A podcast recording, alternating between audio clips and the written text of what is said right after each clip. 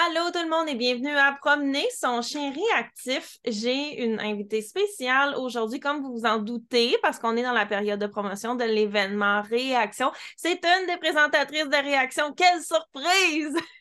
Donc, euh, j'ai euh, Audrey Michel avec moi qui va présenter sur, euh, pendant réaction sur le niveau de stress global de l'animal et des effets sur la réactivité. Et on a Rina aussi qui veut beaucoup d'attention. Tu veux qu'on t'interviewe? Mais non, c'est le temps à Audrey. Tantôt. Et, euh, mais donc, euh, aussi, Audrey, ça me fait plaisir pour moi de particulièrement de l'avoir sur le podcast parce que ce que vous ne savez pas, c'est que euh, Audrey est une des premières personnes qui a lancé un podcast francophone au Québec en éducation canine. Et lorsqu'elle l'a lancé, euh, j'ai fait partie des premières entrevues que tu as, tu as fait. Puis c'est là que j'avais regardé ça et je me suis dit, hmm, podcast sur l'éducation canine. C'est comme c'est en, en, français, c'est intéressant. Ça va-tu pogner? Comme je, me posais bien des questions, parce que moi, j'aime ça regarder tout ce qui se passe, dans, dans, dans, le milieu, là, tu, tu acquiesces, mais il n'y a personne qui t'entend acquiescer en passant. Fait qu'hésite pas à faire.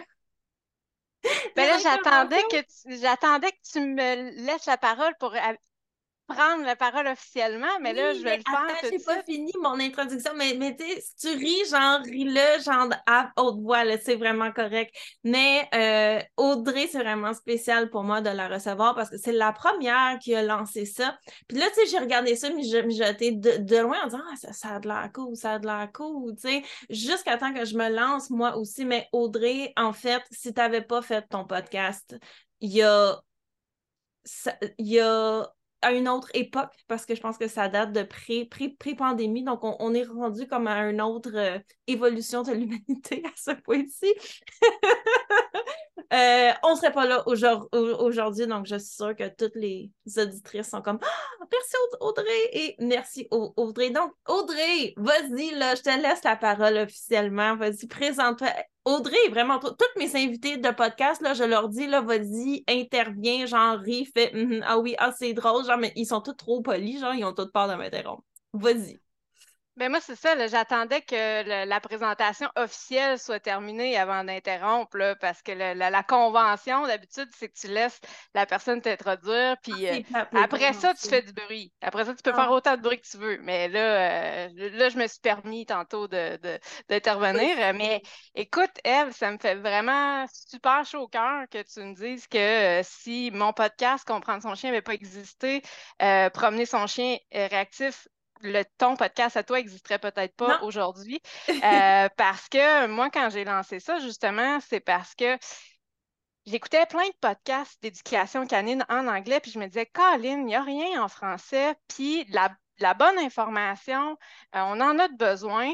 Euh, et là, je suis contente de voir qu'il y en a de plus en plus des podcasts francophones qui naissent. Puis moi, je vois ça vraiment euh, comme une belle chose parce que je me dis ça va simplement rendre l'information, la bonne information, le plus accessible possible.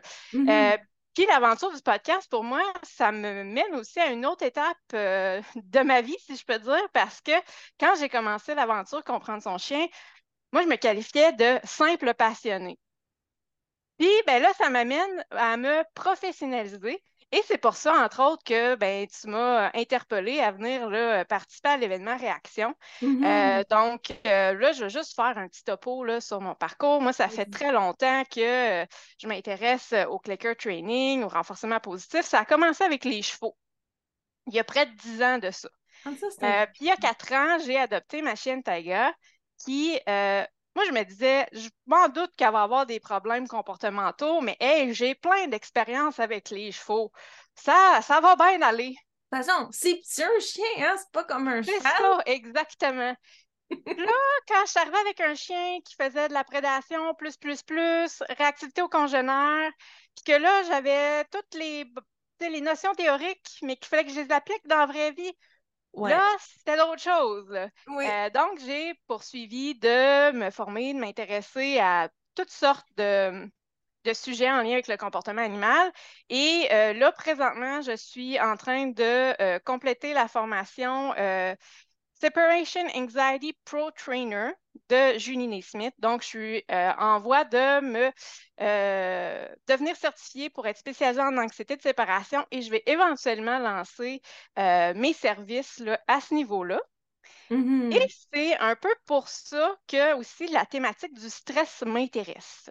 Oui. Et c'est pour ça que j'ai proposé ça comme idée pour l'événement Réaction. Oui, et j'étais vraiment super contente parce que, comme on dit souvent, c'est pas la première fois que vous m'entendez dire ça, mais la réactivité, c'est pas juste une solution, on l'applique aux chiens, merci, bonsoir, bye. Parce que, comme je dis toujours, c'était aussi simple, le problème serait déjà réglé, on serait pas ici en train d'en parler. La, la, réactivité, c'est quelque chose qui demande une approche globale. Et euh, un des facteurs, au, fond, qui va euh, aggraver la réactivité, c'est le niveau de stress global de l'animal. C'est pour ça que c'est pas juste de faire des exercices quand votre chien voit un déclencheur. Oui, c'est important d'en faire, bien entendu, mais tout ce qui va autour est tout aussi, sinon même plus important. Et vous allez oui, on va faire des exercices en présence des déclencheurs, c'est important, mais je connais des gens qui ont mis 70% de leur effort de réhabilitation sur tout ce qui est autour des déclencheurs. Donc, pas le, déclencheur, mais tout, tout ce qui est en périphérie et qui ont eu des résultats fantastiques. Parce qu'au fond, comme tu vas nous, nous, en, nous en parler, plus le chien est stressé en général, pire tous les problèmes de comportement vont être. Et c'est pour ça, Audrey, que j'étais tellement contente que tu parles de ce sujet-là parce que beaucoup de gens voient la réactivité comme oh, bon sang, le, chien a eu problème, il y a des mauvais comportements quand il est en présence de euh, déclencheur X. Donc, je vais y apprendre comment se comporter devant déclencheur X. Ce qui a du sens, on s'entend, là, tu sais, mais ça fonctionne plus ou moins pour toutes les raisons pour lesquelles, au fond, on a tout un programme sur la réactivité, dont celui-là, au, fond. Donc, merci Audrey de faire partie de, de l'aventure euh, pour euh, réaction. Et euh, comme, comme tu le dis, au fond, la raison pour laquelle je t'ai contacté, c'est parce que moi, je vois énormément de liens, au fond, par le niveau de stress global entre la, réactivité et euh, l'anxiété de séparation. Parce que comme on en a parlé, je pense que c'était dans l'entrevue avec, euh, avec Catherine et Oswald, souvent la réactivité va accompagner beaucoup d'autres problèmes de comportement parce que c'est une, démonstration, oui, e-, exact, du niveau de stress de, de l'animal. Et l'anxiété de séparation aussi peut être une, euh, un trouble qui accompagne souvent l'anxiété généralisée et d'autres types de, problèmes aussi. Tout à fait, tout à fait. Je, ne peux que euh, approuver euh, ce que tu dis. les gens ne me voient pas, mais je fais un tout thumbs up parce que je suis 100% d'accord. Puis c'est justement de ça que je vais parler dans ma présentation vraiment comprendre comment le, stress affecte la réactivité de notre chien. Euh, puis, je vais essayer de présenter ça d'une manière ludique, mais je ne volerai pas mon punch tout de suite ben de comment je vais ben présenter ça. Euh, mais aujourd'hui, moi, je, voulais te proposer de préparer les gens, puis d'y aller avec le côté peut-être un peu plus euh, théorique, justement, de dire, euh, ben, tu sais, parce que là, on parle de stress, là, on a parlé d'anxiété de séparation, euh, des fois, on entend parler de peur à travers de tout ça, fait que mm-hmm. je, me dis que ce serait une bonne idée d'essayer de démêler tout ça ensemble. Oui, exactement. Donc, souvent, on va beaucoup parler de ah, OK, c'est beau la théorie, mais là, on est dans la pratique. Aujourd'hui, on fait l'inverse. Audrey va nous parler de théorie parce que c'est important de comprendre qu'est-ce qui se passe, non seulement chez notre chien, mais aussi chez nous. Parce que comme on a, comme on a vu souvent, il y a énormément de parallèles à faire entre les chiens et les êtres humains, même si un être humain, c'est beaucoup plus complexe comme organisme. Sauf que moi, il y a beaucoup de choses sur moi-même que j'ai appris en regardant mes chiens aller et en devenant spécialiste du, comportement animal. Euh, mais en plus de ça, euh, ce que tu n'as peut-être pas vu, mais que moi j'ai vu dans le sujet que tu m'as soumis pour cet épisode de, podcast, on va, on va parler des différents types de stress, c'était aussi d'arrêter de paniquer, puis d'être extrémiste et de vouloir que notre animal vive dans une utopie parce que ça n'arrivera pas. Donc, sans plus attendre, Audrey, vas-y, euh, parle-nous de c'est quoi le stress chez l'animal. Yes. Euh, fait que je veux distinguer le stress, peur et anxiété parce que c'est des mots souvent qu'on utilise un peu de manière interchangeable. Mhm. Euh, puis là, mon image va peut-être paraître bizarre, là, mais euh, j'ai décidé de l'utiliser, même si ce n'est pas une image parfaite, parce que euh, ça m'est resté dans la tête toute la semaine en préparation de l'entrevue. Mais je me dis, la peur, le stress et l'anxiété, c'est comme de la poutine. Puis pourquoi je dis que c'est comme la poutine? Ben, c'est parce que dans la poutine, tu as trois ingrédients. Tu as les frites, tu as la sauce, tu as le fromage. Là, demande-moi pas lequel est lequel, là, je n'ai pas réfléchi jusqu'à là, mais c'est qu'on a trois éléments distincts qui ont chacun leur définition, mais dans, dans la vie, là, quand je prends une bouchée de poutine, puis que je la mastique, puis que je l'avale, je suis pas en train de goûter, Hum, ça, ça goûte la sauce, Ça, Hum, ça ça, goûte ça la goûte les frites. nationale, tu sais. Fait que, ouais, pour les Européens à l'écoute, euh, vous irez googler c'est quoi de la poutine. Euh, donc, euh, tu sais, c'est souvent des. Les, les, les, les symptômes physiologiques sont similaires. Ouais. Fait, on- fait que là, dans le fond, ça a l'air d'être toute la même affaire. Mais là, ce que je veux faire, c'est nous amener à apprendre à goûter chacun des éléments de manière distincte, de comprendre la, la différenciation entre chacun de ces éléments-là. Donc, c'est quoi qui différencie la peur de l'anxiété, le stress de l'anxiété de la peur. Puis là, un autre lien que j'ai fait avec la poutine, puis là, tu vas me dire, c'est tiré par les cheveux, puis je te l'accorde. Mais tu sais, là, la poutine, il y a tout le temps de la chicane de dire, ça a été inventé à Warwick. Non, ça a été inventé à Victo. Non, ça a été inventé à Drummond. Puis les ça historiens ne tu as changé ton accent aussi selon la ville que tu nommais. C'était une touche particulièrement réussie. Bon, ben merci, je m'en ai même pas eu conscience. Euh, mais c'est ça, les historiens n'arrivent pas à s'entendre. La poutine vient de où? C'est quoi le rapport avec la peur, le stress et l'anxiété? Ben, c'est que les définitions de ça, ben, il n'y a personne qui s'entend réellement sur ce que c'est. Oui. Donc, ce que je vais présenter aujourd'hui, c'est ma conceptualisation à moi. Ça Mhm. se peut que vous entendez des choses différentes ailleurs, mais c'est parce qu'il n'y a pas de consensus établi, fort. On dit, c'est ça la définition universelle, tout le monde utilise ça. Oui, puis même encore plus com- compliqué, là, je m'excuse de, faire une aparté, mais en fait, pas, une aparté, entre intervenants, ce que moi j'ai réalisé, parce qu'à un moment donné, je faisais une de mes formations là, sur les différentes techniques de, de réhabilitation, et euh, ce que je me suis rendu compte en allant voir du côté de la psychologie, c'est que les intervenants, on utilise aussi un autre vocabulaire qui est à part de ce qu'ils utilisent en psycho. Ce qui fait que après ça, on n'aura pas aux gens de se retrouver. Euh, D'où l'importance de justement avoir ces définitions-là que tu vas nous donner pour essayer d'avoir un, un langage commun euh, dans le but ultime, au fond, de savoir qu'est-ce qu'on fait, qu'est-ce qui se passe, puis comment pas capoter, puis avironner dans le bon sens. Tout à fait, tout à fait. Euh, je suis bien d'accord avec ce que tu dis. Puis effectivement, tu sais, moi, je suis beaucoup euh, euh, inspirée justement de la psychologie humaine dans mon approche, dans ma compréhension plutôt de ces notions-là. Puis, ben, moi, justement, de la façon que je comprends ça, la peur et l'anxiété, ce sont des émotions. Le stress, c'est une réponse physiologique. Mhm. Donc, c'est la première distinction que euh, j'amènerais. Euh, puis, la peur, ben, c'est une, émo- une émotion primaire. Ça veut dire que c'est une émotion euh, qui est primitive. Là, tu sais, ça, vient de notre évolution, ça fait du sens qu'on ait peur parce que c'est pour nous protéger, pour survivre. Tous les êtres humains connaissent la peur. C'est universel partout sur la Terre. Puis, c'est quoi la peur? C'est une, un- une émotion négative éprouvée face à une menace réelle et immédiate.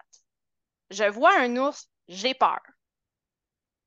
Donc, ça, c'est- c'est- ça, ça fait du sens, comme je disais, au niveau de l'évolution, parce que peut-être que euh, si je regarde, là, il y a du vent dans le.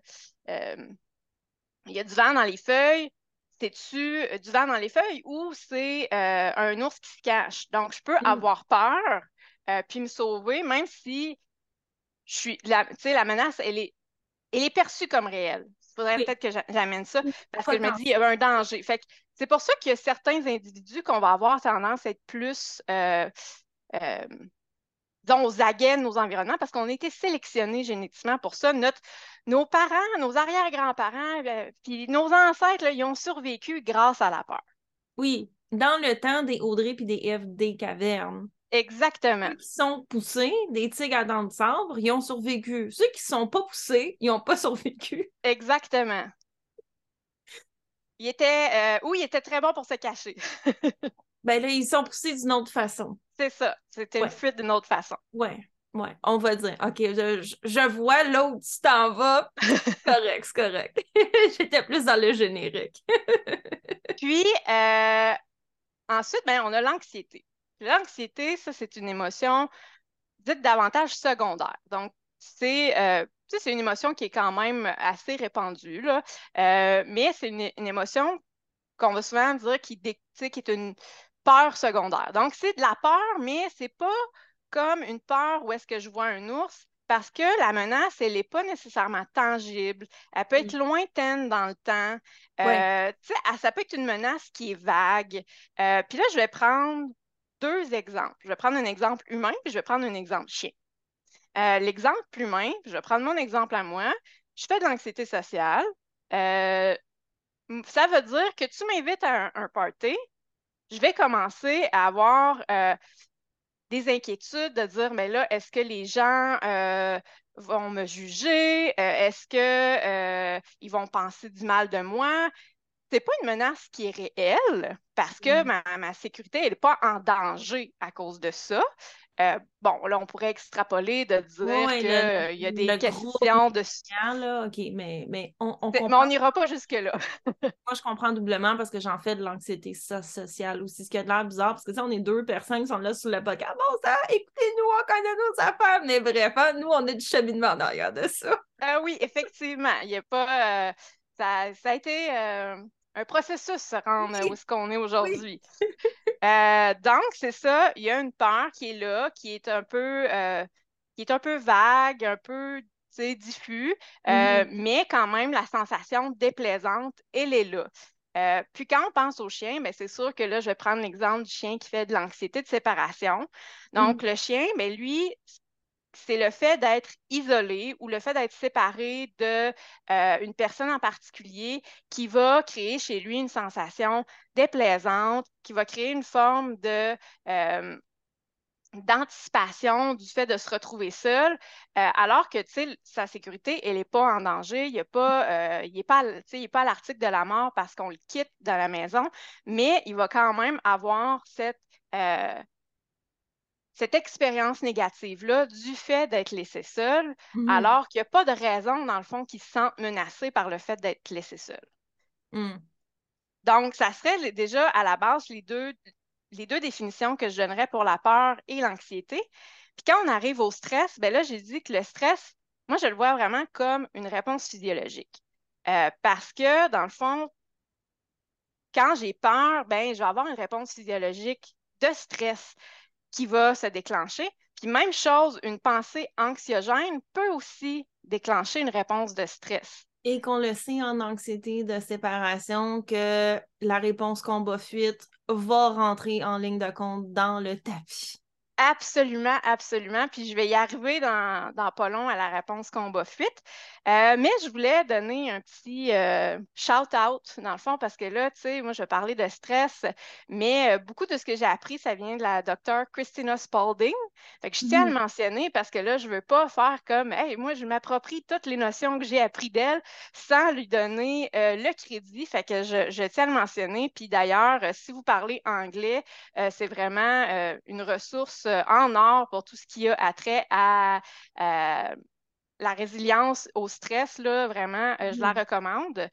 Euh, puis, c'est ça. Le stress, comment ça se définit? Ben, c'est ça. C'est une réponse physiologique euh, qui survient en réponse à un événement déclencheur ou qu'on va appeler couramment un stresseur. Euh, puis ça, dans le fond, c'est que ça vient, notre déclencheur, c'est quelque chose qui, vient nous perturber ou qui vient nous, mettre en défi.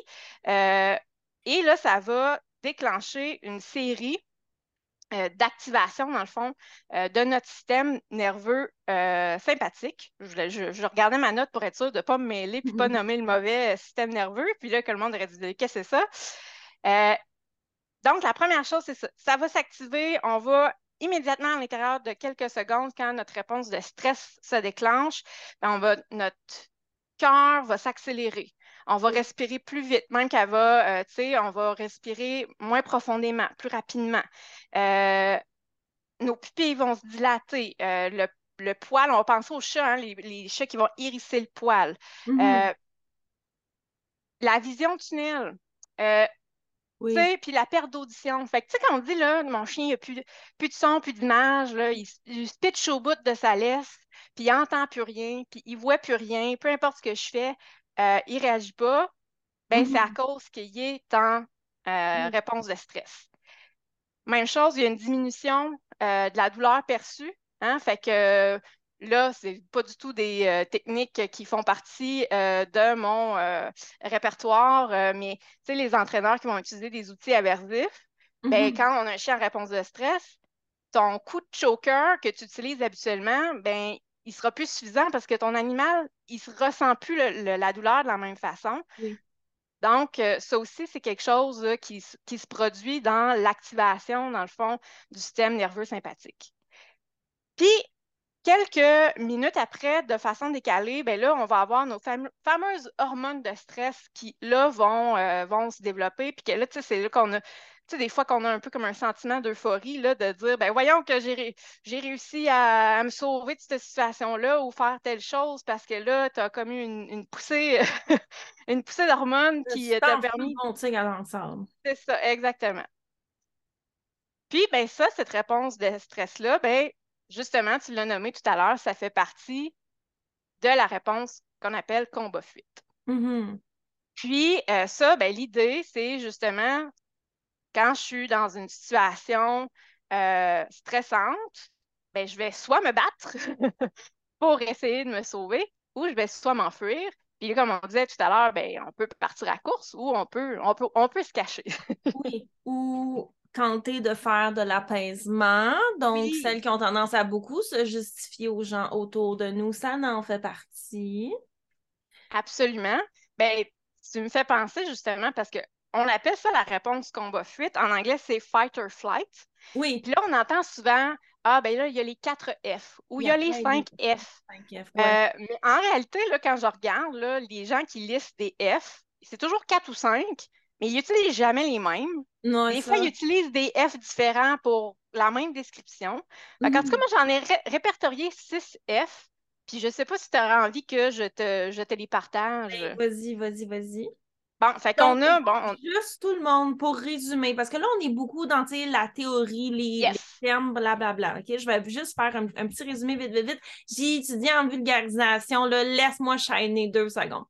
Euh, Vas-y. Donc, ce que Audrey est en train d'expliquer, c'est que le, le, stress est une réponse dans notre corps, OK? Quand on, est, quand on a une peur ou une anxiété, donc une menace potentielle qui se règle rapidement ou un feeling que quelque chose va peut-être potentiellement mal aller, on n'est pas sûr, mais on ne file pas. Euh, notre corps va avoir une réaction. Cette réaction-là, au fond, c'est ça le stress. Ce qui va déclencher une série de changements dans le corps qui est en, train de nous préparer à survivre. Parce que, tu sais, la machine, elle ne peut pas se mettre de 1 à 100 en deux secondes. Fait qu'elle va partir, le cerveau va partir le processus physique qui va nous permettre de survivre et d'accomplir des, euh, de poser plusieurs actions, plusieurs types d'actions, plusieurs catégories d'actions qui vont potentiellement nous aider à faire partir la menace. Donc, ce que Audrey parle dans les six F qu'elle a répertoriés, et c'est vrai que c'est pas clair, ça change d'une source à l'autre, euh, c'est juste, justement, c'est quoi ces catégories-là de comportements qu'on va faire suite à la perception d'une menace potentielle, réelle ou intangible, ça dépend si on est en, peur ou en anxiété, qui va être aidé de toutes ces réponses physiques là. Et ce qui est important de comprendre, c'est que ce n'est pas un choix. Lorsqu'on a un peur ou une anxiété, là, Audrey, vous ne la voyez pas, être en train de hocher de la tête super, super grand. Lorsque votre chien par exemple, hein, on va faire un exemple avec la réactivité parce que quelle surprise! C'est notre thème. Quand notre chien voit un déclencheur ou si il entend un bruit et qu'il dit Ah bon sang, il y a peut-être un démon qui va sortir de là, peu importe quoi, le corps de notre pitou va au fond se préparer à réagir avant même que son cerveau se demande est-ce que ça vaut la peine.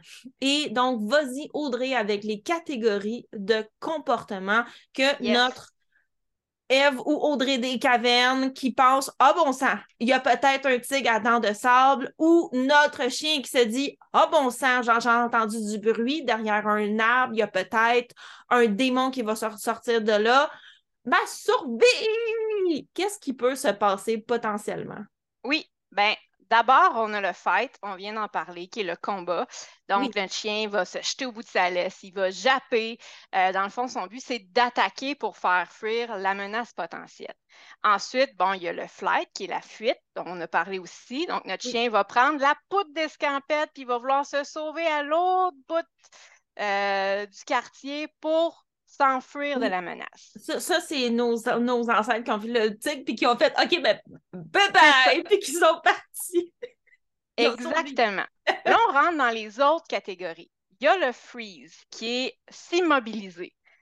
Donc là, l'animal ou l'individu va devenir complètement immobile. Euh, parce que c'est un peu. On joue le mort dans le fond. Si je, si je bouge pas, ben là, j'ai de l'air mort. La, la, la, menace peut pas, euh, peut, voudra pas m'attaquer. C'est la euh, raison aussi pourquoi certaines fois, quand il arrive un événement super stressant, vous avez tendance à figer. Vous êtes comme, mais qu'est-ce que je fais? Genre, puis on dirait là, vous n'avez plus aucune pensée dans votre tête d'être capable de comprendre votre chien jappe, puis là, vous vous dites, ah bon sang, tout le monde me, me regarde vous percevez une menace potentielle à votre ego, votre réputation. Puis là, vous êtes juste figé là sans savoir quoi faire. C'est un exemple aussi que les humains vivent très souvent de euh, donc freeze, qui, euh, auquel on y pense pas exactement que c'est ça, parce qu'après ça, on dit, ben voyons donc, j'étais donc ben niaiseux, j'aurais dû faire X, mais parce que sur le coup, vous n'étiez pas en train de réfléchir, vous étiez en train de répondre au stress. Donc, soyez indulgente envers vous-même aussi si ça vous arrive. C'était ma parenthèse. Absolument. Puis moi, je veux, je veux euh, ressouligner encore, là, si j'avais un marqueur, là, puis, je, que je pouvais souligner un bout de notre conversation, c'est le bout où ce que tu disais que c'est pas quelque chose qu'on choisit.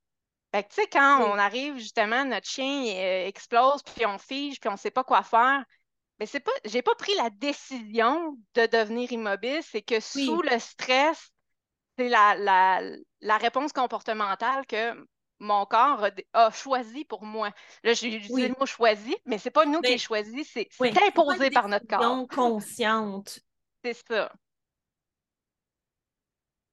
Donc, on a le freeze, mais il y a aussi quelque chose qui peut ressembler un peu, qui est le feint ou flop, euh, qui est un peu, si on pourrait dire, là, euh, perdre, connaissance, mais pas nécessairement tout à fait ça. Dans le fond, l'idée, c'est que le, corps devient mou, hmm. euh, complètement relâché, c'est comme une façon, avec le freeze, on va se tendre, on va devenir super tendu, dur, dur, dur, avec le flop ou feinte. Là, j'utilise les deux mots parce que j'ai vu euh, les deux mm-hmm. appellations. C'est vraiment là, les muscles vont se relâcher complètement, puis là, on va devenir complètement mou, le chien va devenir mou, puis c'est comme une façon de se dissocier euh, de la situation. Oui. Celui-là, je pense qu'on le voit souvent dans la littérature, quand les auteurs écrivent, et là, c'est comme si mes jambes étaient devenues complètement molles. Euh, c'est un peu la, la façon qu'on le voit le plus souvent. Je sais que c'est pas le meilleur exemple sur la planète, mais euh, on le voit très, très, très souvent en littérature, dans, les histoires. Oui, mais tu sais, moi, je ne sais pas si ça t'est déjà arrivé, mais moi, ça m'est déjà arrivé de vivre une situation stressante puis d'être comme Ah mon Dieu, j'ai l'impression que les jambes vont me lâcher. Mmh. Ben, c'est ça que j'étais en train de vivre. Puis là, tu as comme l'impression que tu as les jambes super molles. moi, ça m'est déjà arrivé, en tout cas. Euh... en tout cas, je ne l'ai jamais vu dans un, un chien, mais je une réponse vu, mais c'est arrivé par après. Une fois que la situation a été réglée, l'animal était toujours sous le stress. L'homéostasie n'avait pas été atteinte. Mais une fois le stresseur résolu, il y a eu au fond un espèce de, de relâchement général qui est, qui est arrivé. Je l'ai déjà vu, oui. Ah, ouais. C'est ça que c'est. C'est la beauté d'une communauté de pouvoir partager les expériences comme ça, parce que oui, il y a la, théorie, mais après ça, quand tu l'as vu, tu l'as dans la vraie vie, ça vient seulement appuyer davantage. Puis là, je le sais que je n'ai pas défini c'est quoi homéostasie, ce sera pour une autre journée. Oui, on a déjà assez de théories comme ça aujourd'hui. le prochain, euh, c'est Fool Around, où j'ai aussi vu Fidget, qu'on pourrait traduire en français par faire le fou. Oui. Euh, puis ça, c'est les chiens là, qui vont se mettre à, attraper leur laisse. À comment? À spinner. À spinner, oui. Ils vont spinner sur eux-mêmes, ils vont attraper la laisse, ils vont euh, zigner les, euh, tout ce qui est autour d'eux. Puis là, tu sais, c'est des comportements que souvent on va associer à des chiens qui sont heureux, Mm-hmm. Euh, mais dans la réalité, c'est pas ça. C'est que là, il y a justement un, stress et là, on essaie de, euh, de diffuser ce stress-là en utilisant des actions comme celle-là. Oui. Puis celui-là, il est beaucoup plus courant qu'on le pense principalement chez les chiens adolescents. Et beaucoup de ces comportements-là exubérants passent pour un manque d'autocontrôle de la part du chien, alors que ou un besoin de euh, beaucoup plus d'entraînement, alors que le chien, en fait, c'est juste parce qu'il ne se sent pas bien. Puis il n'y a pas nécessairement les outils pour être capable de l'exprimer autrement. Donc, je suis super contente que tu en parles parce que le faire le fou, une fois qu'on est capable de le reconnaître, au début, genre, ça a l'air vraiment bizarre les premières fois qu'on en entend parler, mais euh, je trouve qu'il y a beaucoup plus de chiens qui tombent en faire le fou qu'on le pense. On a tendance à se concentrer sur fuir, combattre ou figer, mais moi, chez les chiens, le faire le fou, c'est celui que je vois le plus facilement. Si on a vraiment l'œil, là. Oui, mais c'est ça, c'est que c'est facile à confondre avec autre chose. Oui. Euh, fait que c'est de, comme tu dis, de se faire un œil, d'apprendre à reconnaître. Euh, euh tu sais, apprendre à connaître notre chien, d'être capable de distinguer, de, de, de, le mettre en contexte, OK? Euh, il fait ça, oui, il fait ça à la maison, mais là, c'est pas, pas tout à fait pareil, tu sais, d'apprendre à, mm. distinguer. Puis, euh, tu sais, enfin, on veut devenir expert de notre chien pour être capable de, comprendre. Mm-hmm. Puis, le dernier, tu l'as mentionné euh, brièvement. En anglais, c'est found or friend, dans le fond, qui est d'apaiser, de tenter d'apaiser euh, mm. la menace. Fait que, on peut penser à nos chiens qui vont se coucher, puis qui vont lever, ils vont s'exposer le ventre, ils vont faire un petit pipi nerveux, euh, parce que là, ils essaient de faire comme, ben, OK, je suis gentil, je suis gentil, là, fais-moi pas mal. Là. Chez les chiens aussi, ils vont avoir souvent tendance à lécher le dessous du, du menton des chiens adultes ou des gens, les gens disent, oh, il donne des bisous, il est content. Non, non, non, il n'est pas si content que ça. Euh, le euh, fawn aussi, je le vois hyper souvent des chiens envers leur propriétaire pour euh, quand ils sentent que le propriétaire y est potentiellement pas content. On le voit beaucoup et on le voit énormément chez les êtres humains. Le faune est hyper courant chez les humains. Tout à fait. Tout à fait. Puis là, j'ai envie de partager, là, même si ça n'a pas rapport avec les chiens, là, mais chez les chevaux, parce que tu parlais des, des, euh, des chiots qui vont lécher, mais chez les chevaux, les jeunes chevaux vont claquer des dents euh, comme moyen d'apaisement. Puis là, souvent, euh, je le mentionne parce que souvent, les gens qui voient ça sont comme, mais que c'est ça? Mais c'est un euh, comportement d'apaisement pour justement essayer de calmer le jeu. Je dirais, je, suis stressée, je suis juste un bébé, fais-moi pas mal. Mm-hmm. fait que c'est vraiment, tu sais, ce qu'on parle là, ça vaut pour l'humain, ça vaut pour le chien, mais ça vaut pour d'autres espèces animales également. Mm-hmm.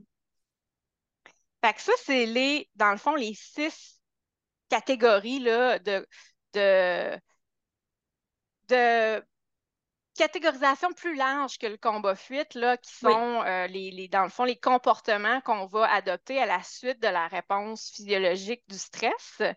Euh, puis, je veux ajouter que, ben, tu sais, vu que ces réponses-là, euh, c'est, des mécanismes de survie.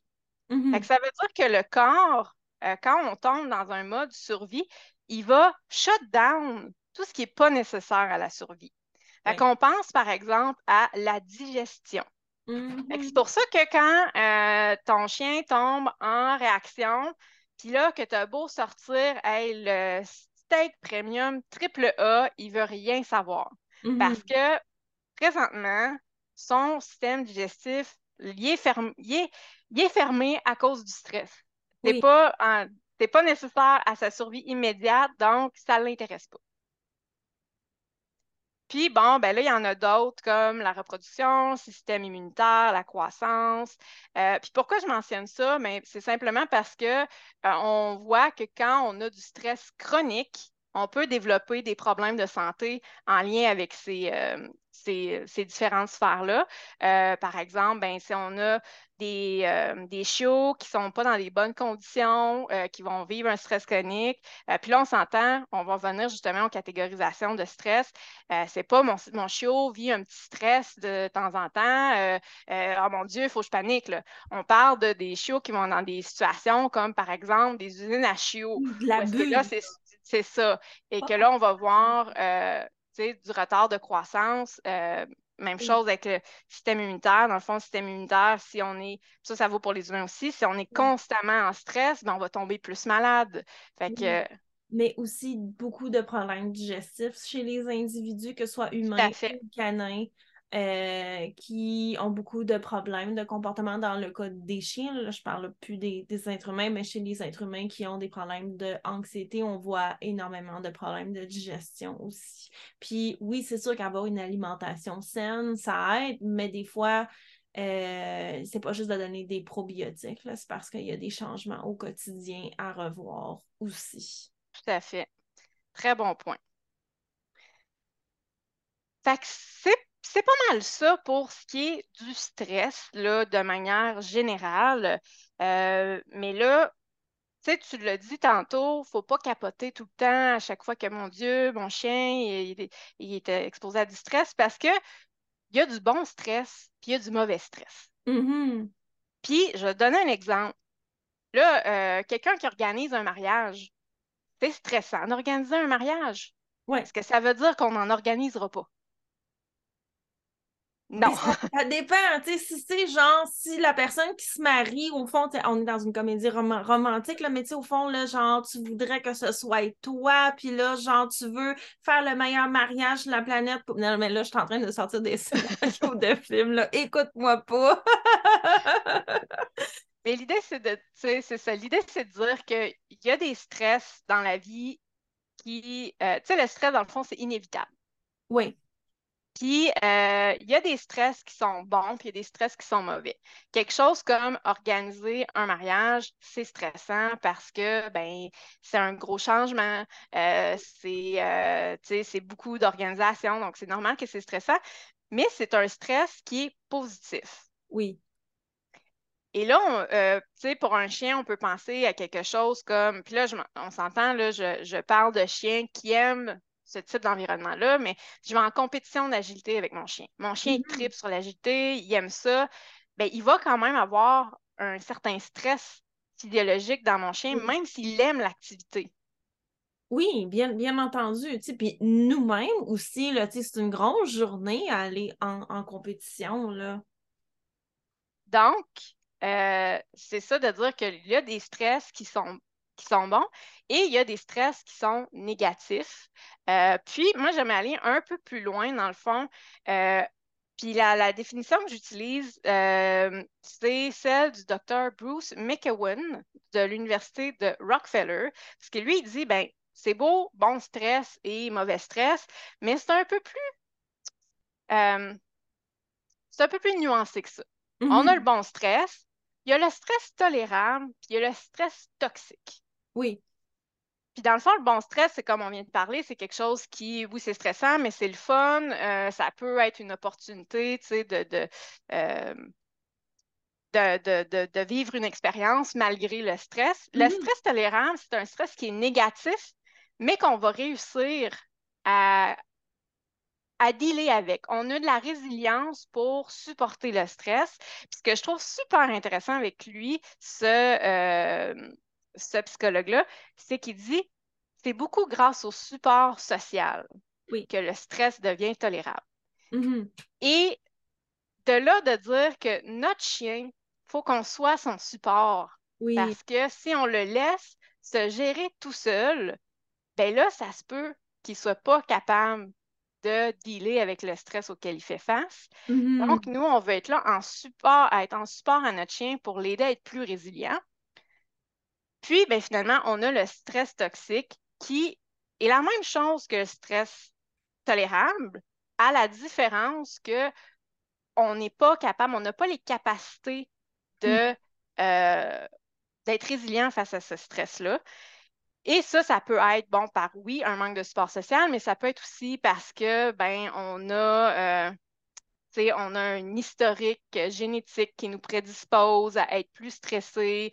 Euh, on a euh, des expériences passées, on a des traumas qui sont venus, Mhm. euh, qui sont venus nous rendre plus sensibles au stress, dans le fond.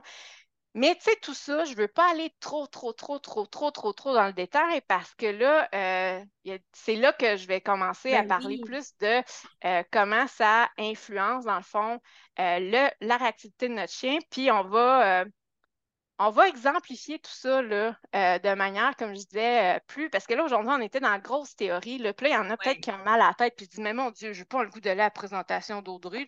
Mais non, C'est du bourrage de à la crâne. présentation d'Audrey. Mais je vais essayer de montrer ça d'une manière beaucoup plus simplifiée parce que là, oui, on a parlé de euh, plein de, de, de- de détails euh, théoriques, euh, les définitions, comment les choses s'enchaînent. Mais là, quand on va parler, quand on va parler ensemble dans la présentation, on va vraiment s'intéresser à ça. Le bon stress, le stress tolérable, puis le stress toxique, Oui. Comment ça impacte notre chien, puis qu'est-ce Mhm. qu'on peut faire Oui. en lien avec ça? Bien entendu. Puis, tu sais, moi, je crois fermement que la résilience, c'est quelque chose qui peut. Il y a. Bien, en- bien, bien, en- bien, bien, là, excusez-moi. Mes chiens me, me, me distraient parce que c'est l'heure de souper, puis là, ils sont donnés d'être patients. Mais bref, ce que je, ce disais, c'est qu'il y a une partie de la résilience qui est innée. Il y a une partie aussi qui vient de mauvaises expériences, mais il y a une partie aussi qu'on peut la bâtir. Et c'est ça aussi qu'on va souvent faire en éducation canine. C'est trouver, au fond, des façons de d'avoir un chien qui va bien dans son quotidien, bien entendu, mais aussi de enseigner la capacité au chien à vivre des micro-stress et après ça, au fond, à voir que ben ça passe puis tu es capable de t'adapter. Parce que si notre chien n'est pas capable de le faire pour des micro-choses, comment est-ce qu'on veut après ça convaincre notre chien que les déclencheurs qui sont comme des tigres à dents de sable, pour lui, sont en fait des broutilles. Puis moi, moi, c'est quelque chose que je vais énormément faire dans mon quotidien. Donc, j'ai super hâte à ta présentation. Audrey, ça va être passionnant. Euh, le stress global de l'animal, c'est quelque chose que je martèle énormément de comprendre ça à mes étudiants. Donc, j'ai vraiment super hâte de t'entendre en, parler davantage. Ben, j'ai très hâte euh, de euh, partager ça avec toutes les participantes et participants. puis, ben, je veux te remercier de l'invitation sur ton podcast, de l'invitation à participer à l'événement Réaction. Oui ben, je vais me permettre de plugger aussi le fait que là, je suis venue sur ton podcast pour réaliser ben une entrevue, mais tu viens aussi sur mon podcast pour réaliser une entrevue. fait que ça, ça va sortir le 16 avril. Fait que euh, j'invite les gens, s'ils ont envie d'entendre, continuer, de continuer à entendre parler de réactivité, mais dans une perspective plus d'enrichissement ce coup-ci. Ben là, je vais les inviter à venir euh, nous rejoindre sur Comprendre son chien, puis de s'abonner pour voir euh, l'épisode quand il va sortir pour qu'ils puissent écouter notre entrevue ensemble. Bon, mais quand tu vois, c'est parfait. J'allais te demander de plugger ton, ton podcast. T'as bien fait, t'as bien fait. Mais Audrey, je vais te souhaiter. Euh, ben, en fait, attends cinq minutes parce qu'on va enregistrer mon épisode qui va apparaître sur ton, ton podcast par après. Mais, euh, chère auditrice et votre chien, je vous souhaite à la semaine prochaine. Toutes les informations pour vous inscrire à Réaction sont dans les notes de l'épisode. Il va également y avoir le lien du podcast de Audrey, bien entendu, qui va être là. Audrey, merci à nouveau d'avoir été ici. N'hésitez pas à aussi réécouter plusieurs fois cette entrevue-ci. Il y avait beaucoup de, de théories. C'est rare qu'on fait des podcasts plus théorie. Donc, j'étais super contente quand tu me l'as proposé parce que c'est pas quelque chose que je fais beaucoup. Euh, donc, comme je le disais, n'hésitez pas Mais là, tu as demandé à une nerd. Fait que là, ah, ben, je t'ai donné du contenu nerd. C'était ça que je voulais. Et euh, n'hésitez pas à le regarder plusieurs fois, bien entendu, pour vous aider à comprendre votre chien, mais aussi analyser vos propres comportements à travers cette nouvelle loupe-là, à travers cette, nouvelle lunettes de vue, là, il y a plein de choses sur vous-même que vous allez faire oh! pour comprendre vos propres réactions aussi. Donc, à la semaine prochaine, tout le monde. Merci d'avoir été là. On se revoit pour un autre épisode de Promener son chien réactif. Et bien entendu, on va se voir du 17 au 23 avril dans l'événement Réaction. Ça va être malade.